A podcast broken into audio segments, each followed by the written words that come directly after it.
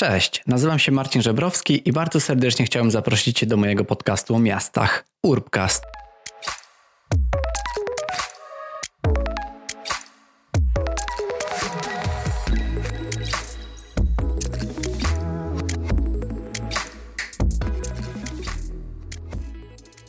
Cześć, witajcie w najnowszym odcinku Urbcastu. W tym odcinku porozmawiałem z panią Justyną Glusman, a więc dyrektor koordynator do spraw zrównoważonego rozwoju i zieleni w Urzędzie Miasta Stołecznego Warszawy. Celem tego odcinka jest przedstawić wam osobę pani Justyny i przybliżyć jej działania i jak te działania wpływają na Warszawę. Pani Justyna ma bardzo odpowiedzialne zadanie, ponieważ zajmuje się całą zielenią miejską, a także jakością i stanem powietrza w stolicy. Zapytałem ją o wpływ działalności aktywistycznej na jej obecny styl pracy a także jak komunikuje ona oraz promuje działania zarówno swoje, jak i podlegających jej jednostek, a dodatkowo porozmawialiśmy o temacie niestety bardzo na czasie, bo mm, porozmawialiśmy o powodziach w Warszawie, no ale także o tym, jakim można zapobiegać. Z racji tego, że nagrywaliśmy zdalnie, ponieważ niestety nie udało nam się spotkać na żywo, to wkradły się pewne przeszkody techniczne mm, przez e, słabe łącze internetowe podczas naszej rozmowy, dlatego gdzie niegdzie słychać różne szumy, ale mam nadzieję, że nie będą one Wam przeszkadzać w odsłuchiwaniu tego podcastu. A jeśli nawet będą, to ostrzegałem. Zapraszam Was do wysłuchania najnowszego odcinka.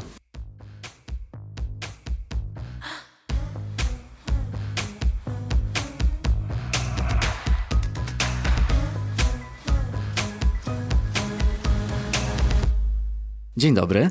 Dzień dobry. Pani Justyno, dziękuję za to, że zgodziła się Pani porozmawiać. Jakby Pani mogła się króciutko tak może swoimi słowami przedstawić i powiedzieć, czym się Pani zajmuje? Justyna Glusman, e, formalnie jestem dyrektorką, koordynatorką do spraw zrównoważonego rozwoju i zieleni w Urzędzie Miasta Stołecznego Warszawy. Natomiast, natomiast jeśli chodzi o moje doświadczenie i też działalność w przeszłości, no to z wykształcenia jestem ekonomistką, ukończyłam szkołę główną handlową i też LSI w Londynie, ale zajmowałam się głównie mm, właśnie polityką gospodarczą, nie taką y, teoretyczną y, ekonomią. Pracowałam w Urzędzie mm, Integracji Europejskiej, mhm. to była pierwsza moja y, poważna praca przy negocjacjach akcesyjnych, zajmowałam się tam polityką regionalną.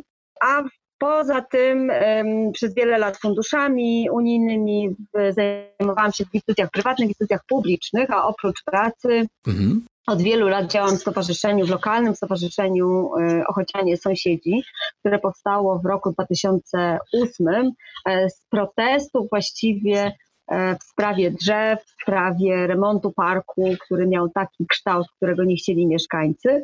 I to był początek mojego zaangażowania w takie stricte sprawy związane z Warszawą. Mhm. E, najpierw nieformalnie, no nigdy nie myślałam, że ostatecznie y, zostanę y, urzędnikiem y, Urzędu Miasta Stołecznego. Natomiast przed ostatnimi wyborami samorządowymi e, kilkanaście organizacji, e, tak zwanych ruchów miejskich działających w różnych dzielnicach. Mhm. E, doszliśmy z koleżankami, z kolegami do wniosku, że musimy wystawić kandydata w, w tych wyborach na prezydenta Warszawy i do Rady Miasta, mhm.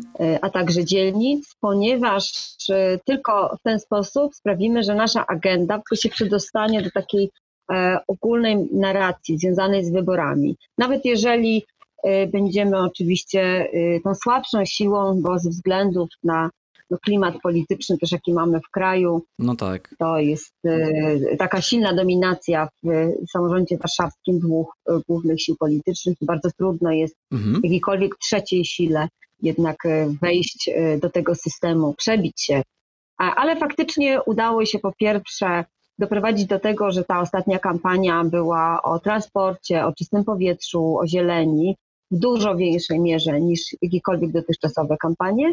No i ostatecznie prezydent Trzaskowski zaprosił mnie do współudziału w swoim e, zarządzie miasta. Taki jest finał, raczej szczęśliwy. Pani Justyno, no właśnie, ja chciałem przede wszystkim e, zapytać, jak te Pani doświadczenia wpływają teraz na Pani pracę, no bo tak poniekąd stała Pani po tej drugiej stronie barykady, po tej stronie aktywistycznej. No jak te doświadczenia Panią ukształtowały i być może ma Pani jakieś takie specjalne teraz, no czy jakieś umiejętności, czy po prostu może jakieś spojrzenie, które właśnie pozwala i pomaga Pani w tej, w tej pracy? Wydaje mi się, że faktycznie mam trochę inne spojrzenie na wiele tematów, na wiele spraw i inne podejście e, od y, inne podejście niż osoby, które całe życie spędziły w urzędzie, dlatego że no nie da się ukryć, byłam po tej drugiej stronie, zaczęłam e, aktywność swoją w urzędzie, w, w ogóle w dziedzinie miejskiej od protestu. No tak. I e, od protestu wobec tego, jak zarządzali jakąś sferą w mieście urzędnicy.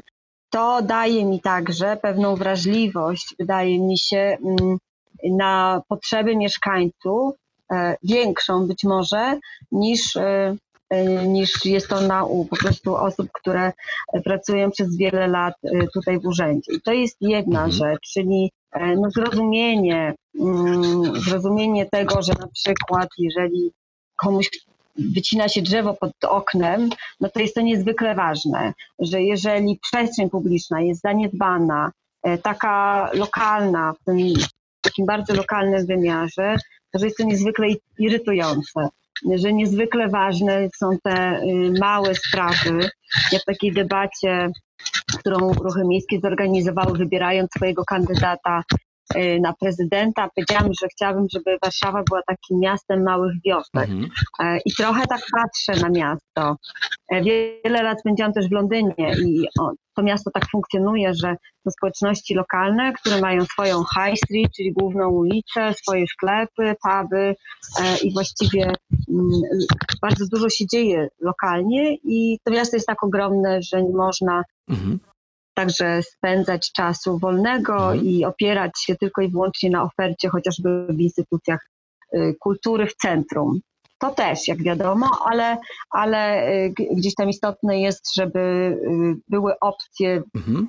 spędzania tego czasu w pobliżu i mm, jest to wygodniejsze, jest, jest także społecznie bardzo korzystne. Więc ja to, ja to niezwykle doceniam i uważam, że prymat takich dużych inwestycji nad tym, co się dzieje lokalnie, no to nie jest, to nie jest słuszne podejście. Mhm. Czyli e, mam wątpliwości, tutaj dam przykład Warszawy. Y, zapadła kiedyś e, wiele lat temu decyzja, aby budować stację, e, stację dodatkową, ostatnią metrę i ostatni odcinek właściwie na polach kapusty, gdzie jeszcze nie ma mieszkańców, ale ceną za to, czy być może to jest słuszna inwestycja, bo metro jest niezwykle miasto twórcze, więc tam się natychmiast oczywiście pojawią osiedla i mieszkańcy, ale ceną, jaką płacą mieszkańcy samej Warszawy jest to, że zabra, przy, no nie, nie ma y, wystarczających y, środków na poprawianie tego obszaru, gdzie już y, ludzie mieszkają. Mhm. E, więc wydaje mi się, że tu trzeba bardzo uważnie tak wyważać priorytety i nie zaniedbać tych potrzeb e, bieżących.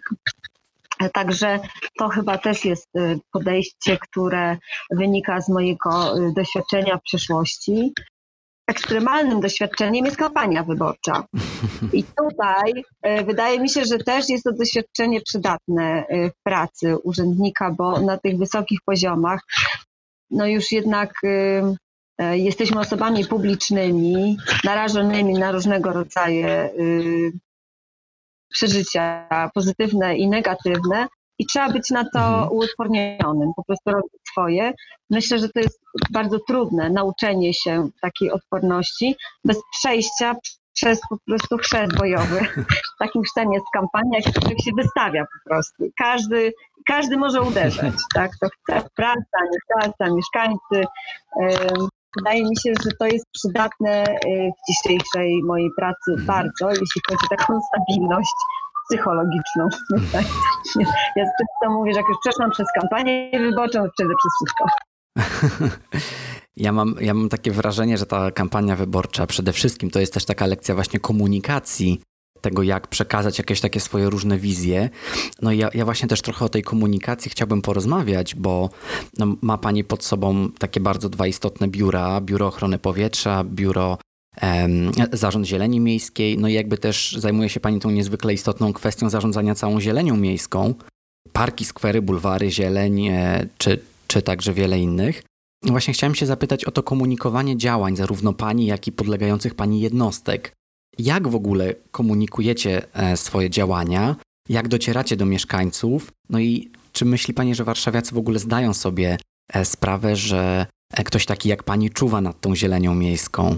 Powiedziałabym, że to jest ogromne wyzwanie, na pewno, komunikacja w mieście, bo miasto mm, to są miliony decyzji podejmowanych codziennie.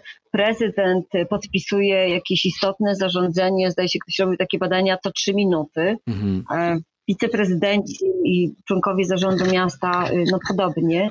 Natomiast y, oczywiście trzeba wyłuskać z tego priorytety i próbować przynajmniej budować obraz, e, jakby dokąd ten statek płynie, gdzie jest, gdzie jest ten cel, do którego się zmie, y, y, zmierza.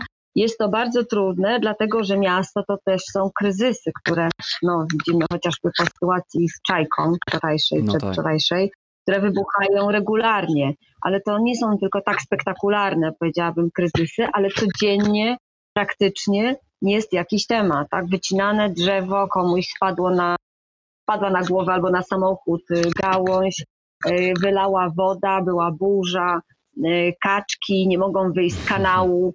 Znaczy, tych sytuacji, tych sytuacji mamy mnóstwo, więc jedna rzecz to jest, jedno wyzwanie to jest radzenie sobie z kryzysami komunikacyjnymi, a druga kwestia to jest informacja o tym, co się dzieje. My wybraliśmy taką ścieżkę transparentności, jeśli chodzi o kryzysy.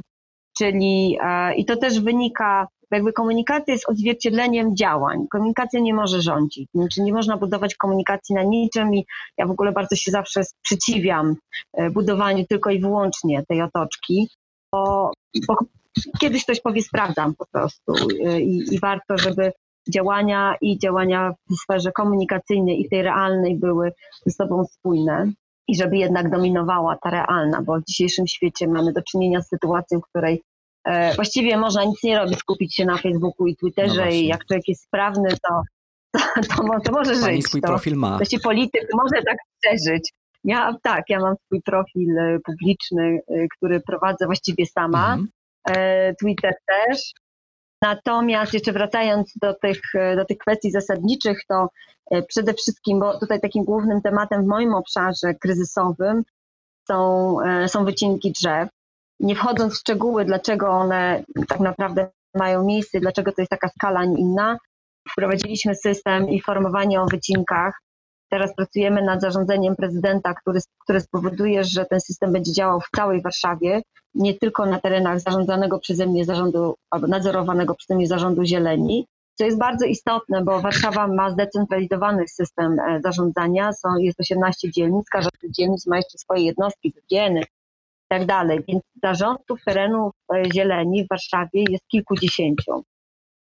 Sama, e, sama procedura wnioskowania i przyznawania zgód na administracyjnych na wycinki drzew jest także bardzo skomplikowana i ona przechodzi przez różne instytucje w zależności od tego, do, kto zarządza danym kawałkiem terenu. No, rozumiem.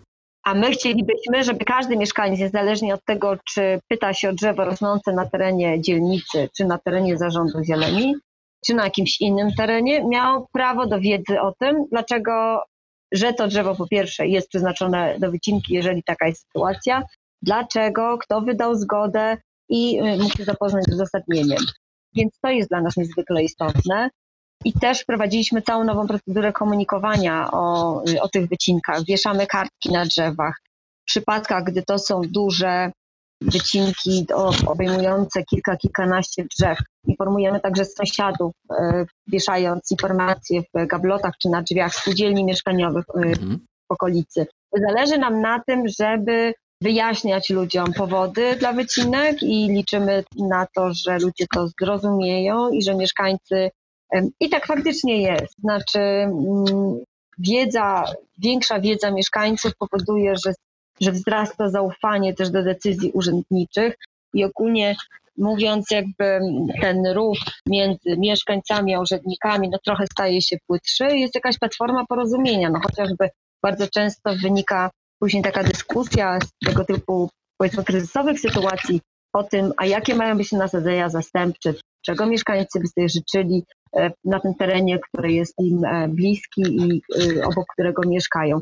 Więc tego są pozytywy. No i to jest na przykład taka komunikacyjna nowość, która funkcjonuje w tej kadencji. A jeśli chodzi o całą resztę i te proaktywne działania, ja próbuję y, w miarę regularnie, nie jest to niestety raz na tydzień, mhm. taki był ambitny plan, mhm. ale powiedzmy, że jest to raz na miesiąc albo częściej, komunikować, pisać takie sprawozdania na, na Facebooku, mhm. gdzie mam najwięcej e, followersów, e, kilka tysięcy, około trzech bodajże. W każdym razie o tym, e, co robię i czym się zajmuję, po to, żeby mieszkańcy wiedzieli właściwie tak, no czym ja, czym ja się w tym urzędzie zajmuję, co mam teraz na tapecie, jakie projekty, w jakie projekty jestem zaangażowana. Myślę, że to też jest ciekawe. To jest w ogóle niezgodne ze szkołą prowadzenia Facebooka. Wszyscy mnie za to krytykują, że za długo, że po co tak wyjaśniasz, nikt tego nie będzie czytał. Ale ja upieram się, żeby to robić, mhm. bo y, powstaje z tego trochę taka księga. Już nie chcę zakładać bloga, kolejnego ko komunikatora, y, bo już mamy i Twitter, Instagram, no tak. LinkedIn, y, Facebook. Właściwie można się, jak powiedziałam na początku, tylko tym się można zajmować i po prostu budować swoją historię przez 4-5 lat, całkiem wyglądającą wiarygodnie. Natomiast ja nie, nie specjalnie chcę się na tym skupiać, więc, więc tak czy siak korzystam z tego Facebooka w ten sposób, że wrzucam Oczywiście jak coś się dzieje, to krótkie jakieś komunikaty, ale też staram się raz na jakiś czas coś dłuższego napisać o tym, co robię albo czym, co mnie pochłania w danym, w danym momencie, w danych dniach. Ja myślę, że to, że to działa, bo właśnie z, z Pani profilu dowiedziałam się o różnych projektach, które się w Warszawie dzieją. I też o nich chciałbym się e, troszeczkę więcej Panią podpytać, bo no w Warszawie dzieje się dużo. Monitorujecie jakość powietrza, e, posadziliście ponad 100 tysięcy tak. drzew w, w 2019 roku. Czy powiększyliście też tereny lasów miejskich? Ale chciałem się zapytać, czy jest e, może jakiś taki konkretny projekt, który jest dla Pani jakoś bardziej ekscytujący i namacalny, lub taki, na który mieszkańcy mogliby teraz szczególnie zwrócić uwagę? No to jest bardzo duże pytanie. Mhm. W każdym razie y, mi zależy bardzo na tym, żeby w mieście podejść systemowo do zarządzania zielenią. Znaczy potraktować zieleń w mieście. Y, w ogóle patrzę na miasto jako na ekosystem, system naczyń powiązanych, połączonych ze sobą, gdzie błękitna, zielona, szara infrastruktura muszą tworzyć jakąś spójną całość. I oczywiście te elementy są zarządzane przez poszczególne, poszczególnych y, zastępców prezydenta, akurat w przypadku Warszawy, natomiast te decyzje muszą być spójne, y, a w tym moim zakresie, w tej mojej działce mhm. bardzo chcę doprowadzić do tego, abyśmy po pierwsze mieli jasny cel, a ja taki cel mam, aby wiadomo było, y, dlaczego podejmujemy takie, a nie inne decyzje mhm. i żeby też jakby mieszkańcy y, o tym wiedzieli.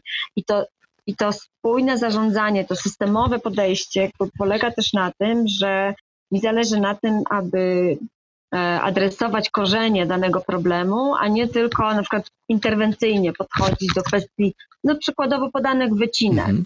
Jest oczywiście to, to jest ogromny temat, ale e, przykład jest o tyle dobry, że e, jeżeli mówimy o drzewostanie jako zasobie miasta, e, no to musimy go chronić. Żeby go chronić, warto było go wycenić, zobaczyć po pierwsze, ile mamy drzew, po pierwsze, ile mamy drzew, w, jakim one są, w jakiej one są kondycji, zbudować system ich monitorowania tak, aby było, były, aby drzewa były po pierwsze bezpieczne dla mieszkańców, ale z drugiej strony, żeby też bezpiecznie czuli się urzędnicy e, i nie wycinali tych drzew albo nie składali wniosków o wycinki, bo sami ich przecież nie wycinają, w każdym przypadku, kiedy mają wątpliwości.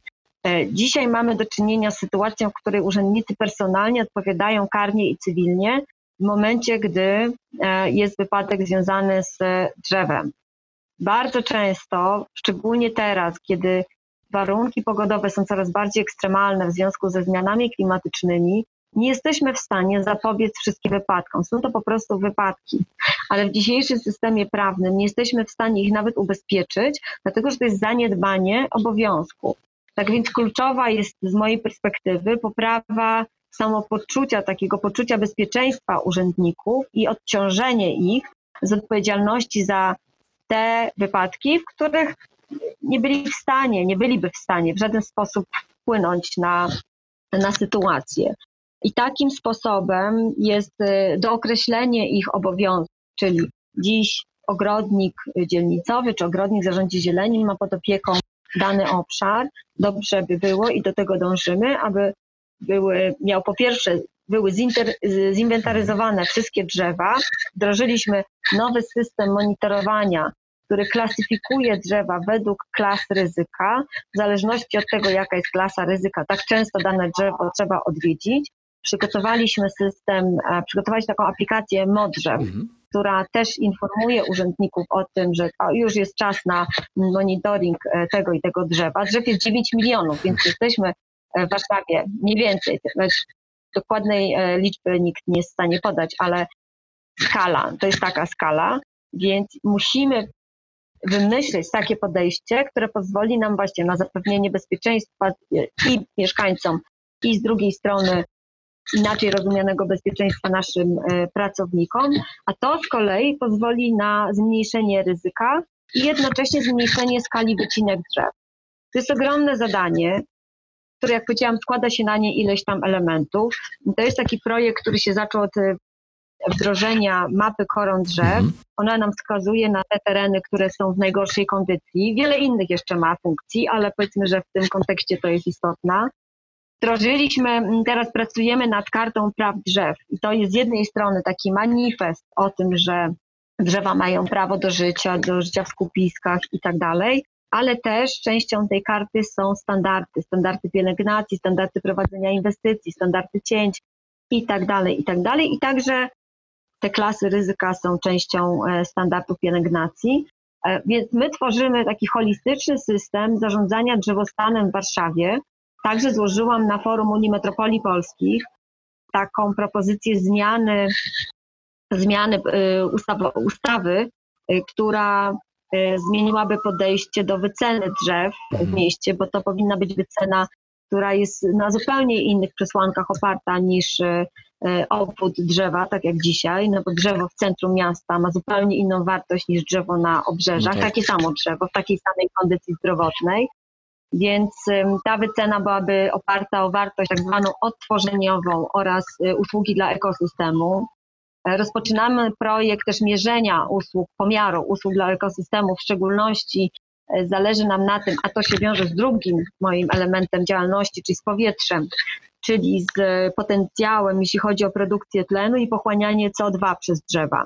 I chcemy dojść do sytuacji, w której, tak jak tutaj Pan wspomniał, powiększyliśmy lasy o 50 hektarów w ciągu pierwszy raz od 50 lat, muszę się pochwalić. Mhm. Mamy przygotowane kolejne 100 hektarów, ale jeszcze to będzie negocjowane z dzielnicami, więc pewnie wyjdzie mniej. Okay. Natomiast no, nie spoczywamy na laurach, dalej powiększamy lasy i chcę wiedzieć, jaki z tego mieszkańcy, jaką korzyść odniosą z tego mieszkańcy, ile więcej tlenu, ile, ile CO2 y, pochłoną y, te y, tereny zieleni, jeśli obsadzimy je drzewami. Także chcemy nie tylko wiedzieć to, co wiemy dzisiaj, ile drzew sadzimy, ale także co z tego wynika dla jakości powietrza.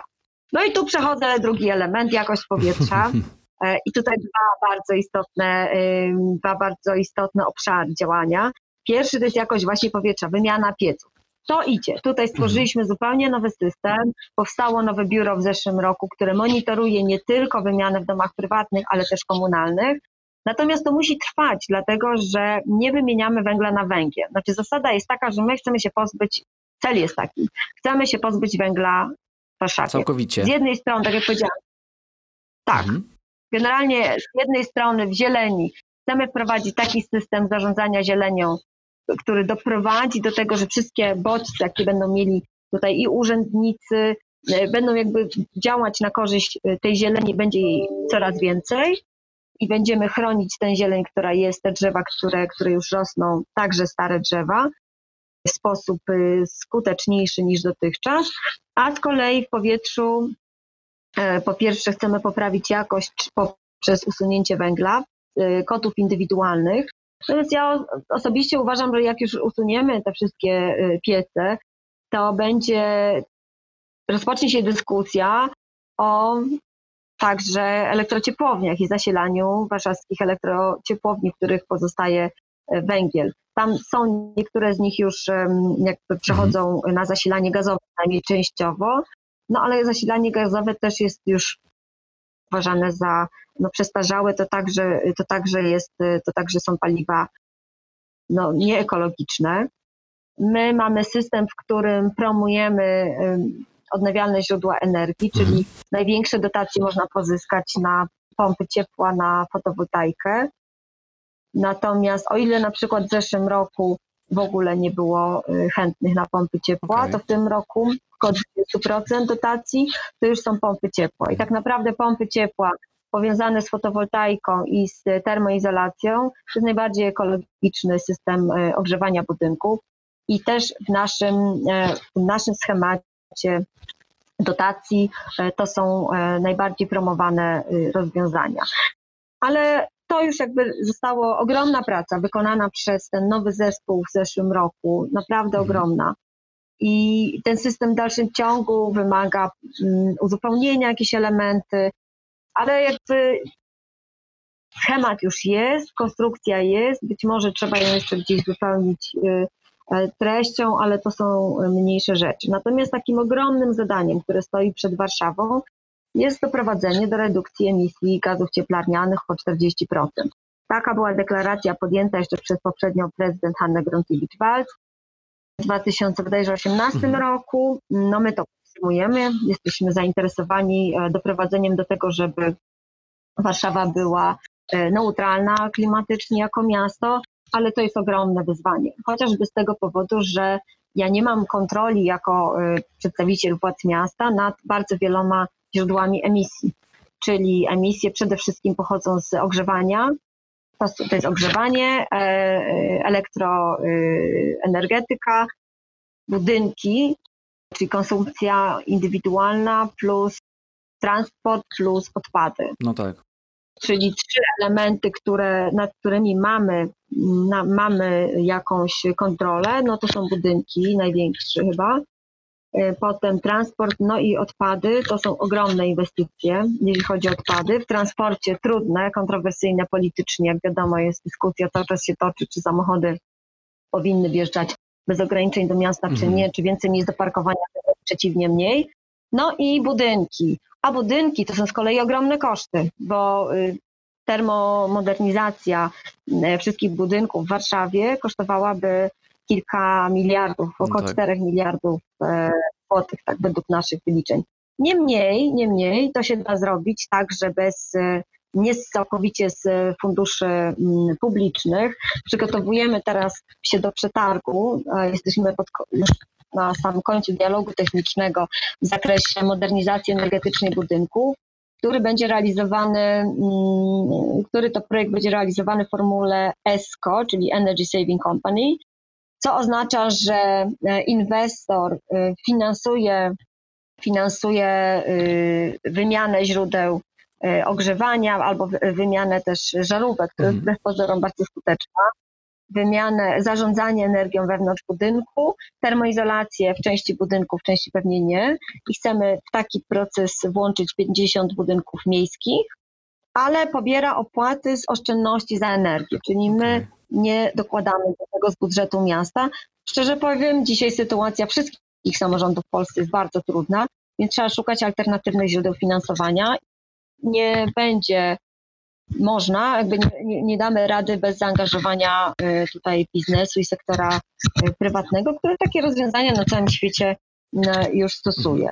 Więc tutaj widzę, miałabym powiedzieć o projektach, które są takie bardzo istotne, dalekosiężne, te wszystkie trzy rzeczy, o których powiedziałam, czyli zieleń, jakość powietrza i kwestie klimatyczne, one są bardzo ściśle ze sobą powiązane i one y, się wzajemnie też napędzają, czyli im lepsza jakość powietrza, przecież piece też emitują e, dwutlenek węgla, 150 mhm. no tak. ton rocznie, każdy taki piec.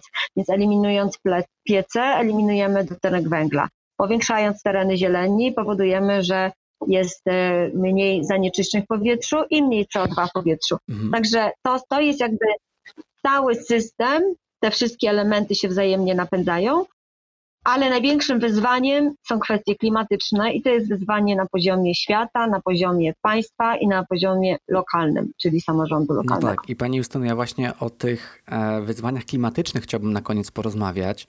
Chciałbym się skupić na takim elemencie, o którym jeszcze nie wspominaliśmy dzisiaj zbyt dużo, czyli na temat e, powodzi, bo jednym z zadań tak. Zarządu Zieleni jest zapewnienie ochrony miasta przed powodziami i podtopieniami. Na, e, pod koniec mhm. czerwca mieliśmy właśnie e, do czynienia z taką dość dużą ulewą w Warszawie. Nie działały sygnalizacje, mhm. studzienki też nie nadążały z, z odprowadzaniem tej wody. Zalano liczne ciągi komunikacyjne, jak Wisłostrada, no czy na przykład lotnisko Chopina, co się powtórzyło niestety wczoraj w związku z taką dużą nawałnicą i, i burzami, burzami i piorunami. No i chciałbym się zapytać w ogóle na początek, jakie wnioski możemy wyciągnąć z tego wydarzenia, czy z tych wydarzeń, z tych różnych e, wyładowań atmosferycznych, no i jakie działania powinniśmy podjąć, żeby nie dopuścić do podobnej skali powodzi w przyszłości. To znaczy ewidentnie widzimy no, skalę zmian i efekt zmian klimatycznych, mhm. tak? Czyli co się dzieje z miastami. No to nie jest sytuacja, to nie jest sytuacja, z którą mieliśmy bardzo często do czynienia y, w poprzednich latach, takich ekstremalnych warunków pogodowych, deszczy nawalnych w tym przypadku jest coraz więcej, ale latem suszy, więc no tak. tutaj mamy też ogromny problem z utrzymaniem drzew i z podlewaniem, z stworzeniem całego systemu zabezpieczeń. E, no ale to jest inny temat. Teraz e, oczywiście możemy rozbudowywać kanalizację burzową e, i, i, i odprowadzać wodę opadową do oczyszczalnia następnie do Wisły, ale to jest nieefektywne i na końcu jest bardzo, bardzo kosztowne. I patrząc na to, co inne miasta robią, tutaj przykładem może być bardzo dobrym Filadelfia, mhm. która zbudowała system zielono-błękitnej infrastruktury i zrobiła też wcześniej e, takie dosyć dogłębne badania, jak, jak zabezpieczyć miasto przed właśnie ekstremalnymi deszczami. I okazało się, że trzy razy tańszy niż rozbudowa kanalizacji do takich parametrów, które pozwolą na odprowadzanie całości wody do rzeki, jest y, właśnie zielona, błękitna infrastruktura. No i tutaj wchodzi nam koncepcja miasta gąbki, czyli miasta, które jest tak skonstruowane. A na samym początku mówiłam o tym, że ta szara, zielona, błękitna, to są jakby wszystko, to jest jeden ekosystem i trzeba patrzeć na miasto w ten sposób. W związku z czym e, trzeba po prostu poprawiać chłonność miasta. Czyli miasto tak zwane tworzyć miasta, miasta City. Sponge City, gdzie, gdzie bardzo znane Sponge właśnie było też w Chinach między innymi. Tak, tak. E, I tutaj widzimy, że po pierwsze e, rozbetonowanie miasta, e, czyli tam, gdzie się da powierzchnie biologicznie czynne. Z różnych innych względów to jest korzystne, bioróżnorodności i tak dalej. Natomiast, natomiast no, w kontekście deszczy nawalnych to jest bardzo istotne. Zaczynamy i zaczęliśmy w tym roku przegląd naszych kanałów, także mm, pod tym kątem, aby były one zbiornikami retencyjnymi, a nie tylko rowami melioracyjnymi. Czyli e, tu jest kwestia odpowiedniego e, zastosowania zastawek na kanałach, po prostu zarządzania tymi kanałami w ten sposób, aby one taką funkcję mogły pełnić. Bardzo istotne są procedury administracyjne czyli to, żeby inwestorzy, którzy budują, na przykład deweloperzy osiedla, aby zapewniali też e, odpowiednią, odpowiednią powierzchnię biologicznie czynną i infrastrukturę błękitno-zieloną, aby jak najwięcej wody zatrzymywać na tych osiedlach. Znaczy w ogóle clue jest zatrzymywanie wody, jak największej ilości wody tam, gdzie ona spada. E, I tu, a nie odprowadzanie jej kanałami burzowymi do oczyszczalni. I to jest lekcja. Natomiast mhm. znowu, to są takie, na takie skuteczne działania złożą się setki, tysiące małych, niewielkich inwestycji. To nie jest jeden wielki program, który można zarządzić y, i zbudować, tylko wprowadzić takie mechanizmy i takie zachęty, też finansowe w mieście, aby wszyscy, którzy mają w zarządzie jakiś teren, E, mieli bodziec do tego, aby go rozpłytowywać, rozbetonowywać i powiększać te tereny, e, e, czyli zwiększać chłonność. No myśmy zaczęli w zeszłym roku już udzielać dotacji na zbiorniki retencyjne wszelkiego rodzaju, zarówno zamknięte, jak i podziemne, jak i otwarte takie jeziorka. E, I one, i te dotacje są dość popularne. Jeszcze nie mam liczb z tego roku, ale myślę, że to będzie kilka milionów złotych przeznaczone na, na tego typu działania. Mówimy tutaj o programie ochrony zasobów wody, tak? E, z hashtagiem, promowanym z hashtagiem to nie przelewki. Dokładnie. To jest, e, to jest taki program, który też ogłosiliśmy w tym roku w maju i na ten program składa się kilka elementów, między innymi kwestia y, zarządzania tymi kanałami, o których powiedziałam, kwestia y, udzielania dotacji, zachęt finansowych do tworzenia błękitnej infrastruktury. Zaraz powiem reszcie, ale chciałam powiedzieć o tym, że wprowadziliśmy już niezależnie od pracy nad tym programem właśnie dotacje, które się dosyć dobrze sprawdzają. Musimy na pewno też chronić źródła wód podziemnych, czwartorzędowych, oligoceńskich, które były w ostatnich latach zamykane nagminnie, bo jest oczywiście, y, znaczy koszt, ich utrzymanie kosztuje, więc, więc to jest koszt. Niemniej, zważywszy na to, że mogą się różnego sytuacje rodzaju y, wydarzyć, warto mieć takie alternatywne źródło zasilenia w wodę. Procedury administracyjne, o których wspomniałam już, to też jest jeden z elementów tego programu. Także on jest bardzo ekstensywny, natomiast wymaga interwencji, takich, jak powiedziałam, niewielkich interwencji na wielu obszarach. Interwencji w procedurach, interwencji finansowych, interwencji w zakresie na przykład standardu e, budynków, który też chcemy przygotować. Rozpoczęliśmy nad tym pracę i to ma być standard energetyczny budynków, tak aby nasze miejskie budynki, przecież miasto jest samo inwestorem, buduje TBS-y, buduje domy komunalne, buduje tak. szkoły, przedszkola, budynki oświaty. Chcemy, aby te budynki po pierwsze były budowane w odpowiednim standardzie energetycznym, a po drugie, aby także były wyposażone w elementy zielonej, błękitnej infrastruktury, aby wszystko to, co powstaje, już powstawało w nowym e, standardzie. Rozpoczęliśmy także w zeszłym roku taki program Spółdzielcy dla Klimatu, Przygotowaliśmy warsztat wspólnie z mm, ekspertami ze SGGW, ze Szkoły Głównej Gospodarstwa Wiejskiego, z Wydziałem Architektury Krajobrazu.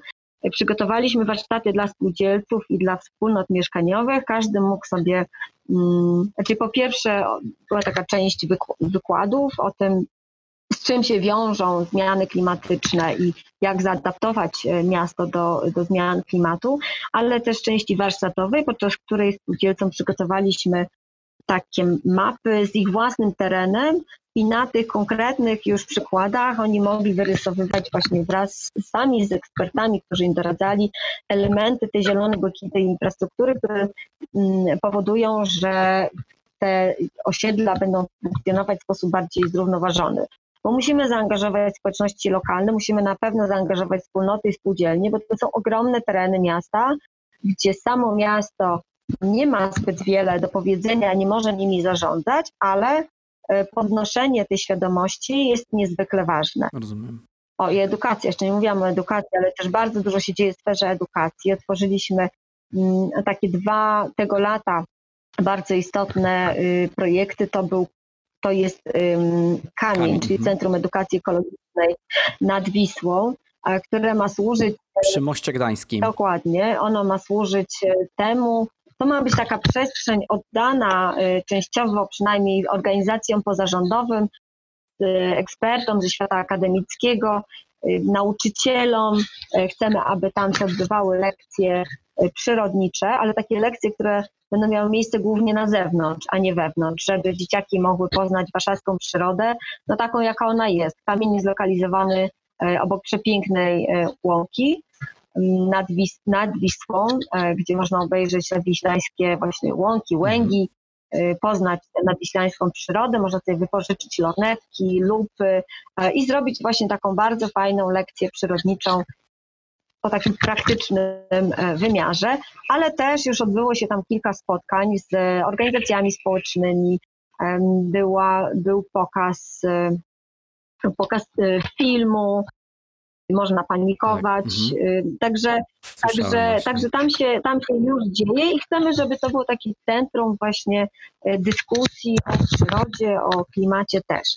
A drugą rzecz, y, którą zrobiliśmy także tego lata, było zaproszenie Młodzieżowego Strajku Klimatycznego i innych y, organizacji młodzieżowych walczących o, o to, aby starsze pokolenia zwróciły większą uwagę na kwestie klimatyczne, do prochowni, która się nazywa dziś sprzężeniem, i w tym sprzężeniu mhm te organizacje mogą, członkowie tych organizacji mogą się spotykać, e, organizować różnego rodzaju spotkania e, dla siebie, dla ekspertów, e, mogą się przygotowywać do demonstracji. Chcieliśmy po prostu dać im przestrzeń, bo bardzo często jest tak, że nie, nie można działać bez tej fizycznej przestrzeni. Nie, nie ma jak, no tak. trzeba się gdzieś spotkać. Więc my jako miasto chcieliśmy taką Chcieliśmy im to po prostu umożliwić, ale też współpracować, bo tak zaczęliśmy tę rozmowę od tych różnych stron barykady, więc mhm. ja bym bardzo chciała doprowadzić do tego, żeby to nie były właśnie różne strony okay. barykady, bo de facto my mamy takie same cele. Znaczy, moje cele, będąc tu, gdzie jestem, e, są naprawdę i, i moje zmartwienie też jest takie samo jak tych młodych ludzi, bo ja próbuję doprowadzić do tego, aby nasze miasto przestało emitować tyle zanieczyszczeń, ile emituje. No tak. Mając wszystkie ograniczenia, mając też znaczy ograniczone możliwości działania do tych sfer, które ustawowo są e, przypisane miastu, ale jednak e, robię tyle, ile, ile się da. I o jednym projekcie jeszcze nie mhm. wspomniałam. Udało nam się przyłączyć do programu y, EBOR-u, czyli Europejskiego Banku Odbudowy i Rozwoju, w którym zaciągnęliśmy kredyt na zakup taboru metra. Mhm. I ten kredyt, ponieważ jest to y, kredyt na inwestycję ekologiczną, y, no bo rozwój transportu szynowego jest inwestycją mhm. ekologiczną, pozwolił nam na to, abyśmy przystąpili do, to się nazywa EBRD Green Cities. Mhm. EBRD Green Cities, czyli program Zielonego Miasta EBOR-u, sprawia, że otrzymamy wsparcie techniczne na przygotowanie strategii rozwoju Zielonego Miasta, która, której zwieńczeniem jest lista inwestycji, które trzeba zrealizować, y, aby taki cel zielonego, zrównoważonego miasta osiągnąć, a także ten cel y, redukcji emisji wyznaczony, do którego się zobligowaliśmy. Bardzo mocno współpracujemy też z organizacją C40 Cities, to mhm. jest taka organizacja, którą założył e, Bloomberg razem z Kevinem e, Livingstone, byłym e, merem Londynu. Mhm. I skupia miasta progresywne w sprawach klimatu, które chcą podejść w taki sposób bardziej ambitny do zmian klimatycznych i osiągnąć neutralność klimatyczną docelowo. My w tej organizacji bardzo aktywnie działamy i Program rozwoju Zielonego Miasta będzie realizowany też e, w porozumieniu z e, C40 Cities. I to jest pierwszy raz, jak taka współpraca się udała, czyli C40 Cities, Bloomberga i innych EBRD z Londynu i, i tutaj Warszawy. Więc wkrótce rozpocznie się rozpoczniemy pracę nad tym. Oprócz tego jeszcze rozpoczniemy panel klimatyczno-obywatelski, ale to już wiem, że długo mówię. W każdym razie to jest taki projekt, na który bardzo chciałabym zwrócić okay. uwagę mieszkańców, bo on będzie, on będzie bardzo taki włączający. Na pewno będzie dużo o nim w mediach. Bardzo ciekawa inicjatywa. Na koszt eboru zostanie przygotowana właśnie taka strategia, oczywiście we współpracy z miastem, we współpracy z mieszkańcami, I osobiście uważam, że nie doceniamy bardzo często znaczenia strategii. Oczywiście, jeżeli one leżą w szufladzie, to no tak. E, takiego znaczenia nie mają, ale jeżeli są przygotowane wraz ze społecznością lokalną i mają, mają formułę takiego kontraktu trochę społecznego, to bardzo trudno jest później w społeczności lokalnej taki kontrakt e, odebrać albo no tak. go schować do szuflady. Więc ja akurat bardzo duże nadzieje wiążę z tym projektem. Pani Justyno, zanim sobie to podsumujemy, bo, bo też mi się nasuwa takie pewne podsumowanie, to chciałbym Panią jeszcze zapytać, czy mogłaby Pani polecić jakąś książkę słuchaczom, a także gdzie można śledzić Pani działania w internecie? Właśnie, jeżeli chodzi o książkę, to jest to trudne, trudne pytanie. Ja powiem tak, staram się być na bieżąco z literaturą miejską mhm. przede wszystkim w obszarze zrównoważonego rozwoju. Książką, która na mnie zrobiła bardzo duże wrażenie, jest książka bardzo warszawska. przeczytałam ją chyba ze dwa lata temu, czy trzy lata temu. Tej literatury ciekawej jest bardzo dużo, dlatego mówię, że to jest trudne. I pojawia się nowa cały czas. I pojawia się cały czas nowa, ale to jest w ogóle budujące, że y, wydaje mi się też, że mnóstwo osób czyta te mhm. książki, że zainteresowanie miastem i tym, jak powinno funkcjonować zrównoważone miasto e, jest, jest coraz większe.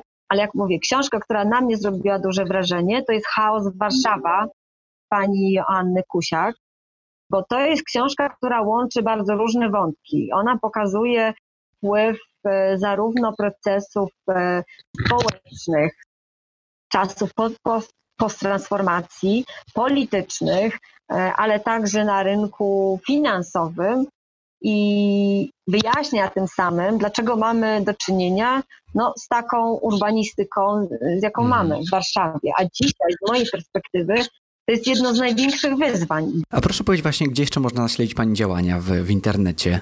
Jak najbardziej. Zapraszam y, na mój Facebook Justyna Glusman. Mhm. 2018 chyba został tytuł jeszcze z wyborów y, samorządowych. I tak samo imię, nazwisko na Twitterze, na LinkedInie, wszędzie, y, wszędzie mhm. w tych głównych mediach społecznościowych jestem obecna. Serdecznie zapraszam. Staram się też brać udział w dyskusjach w związku z czym to nie jest tylko jednokierunkowa y, komunikacja. Super. E, ja dodam oczywiście te linki w opisie odcinka, dodam też książkę Chaos Warszawa, którą, którą pani poleciła, bo słyszałem właśnie, że jest e, dość dobra pod kątem określania właśnie tych, tych różnych wyzwań i problemów w Warszawie.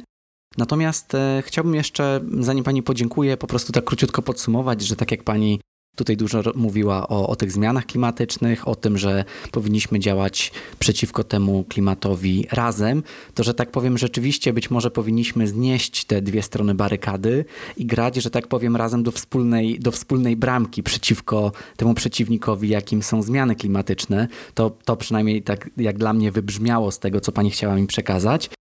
No chyba, że pani ma jeszcze jakieś takie krótkie podsumowanie, co, co, co chciałaby pani, żeby wybrzmiało po tej naszej rozmowie? No nie, myślę, że to jest bardzo słuszna konkluzja, natomiast y, może warto zauważyć, ja jestem przykładem tego, że można przejść na tę drugą stronę, niekoniecznie tracąc swoją tożsamość i, i, i ideały. I wydaje mi się, że to, to też jest cenne, y, takie przykłady. Ja zachęcam wszystkich do angażowania się w samorząd, bo im więcej osób o takich poglądach, e, mi bliskich też, będzie w samorządzie, tym on będzie działał inaczej. Więc nie obrażajmy się, no tak.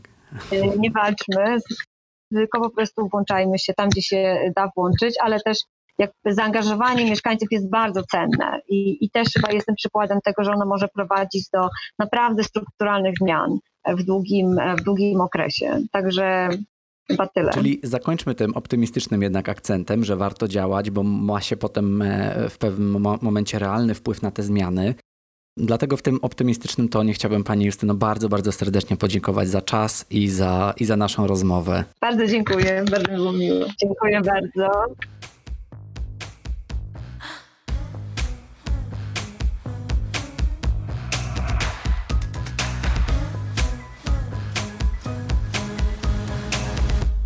Dzięki za wysłuchanie najnowszego odcinka podcastu.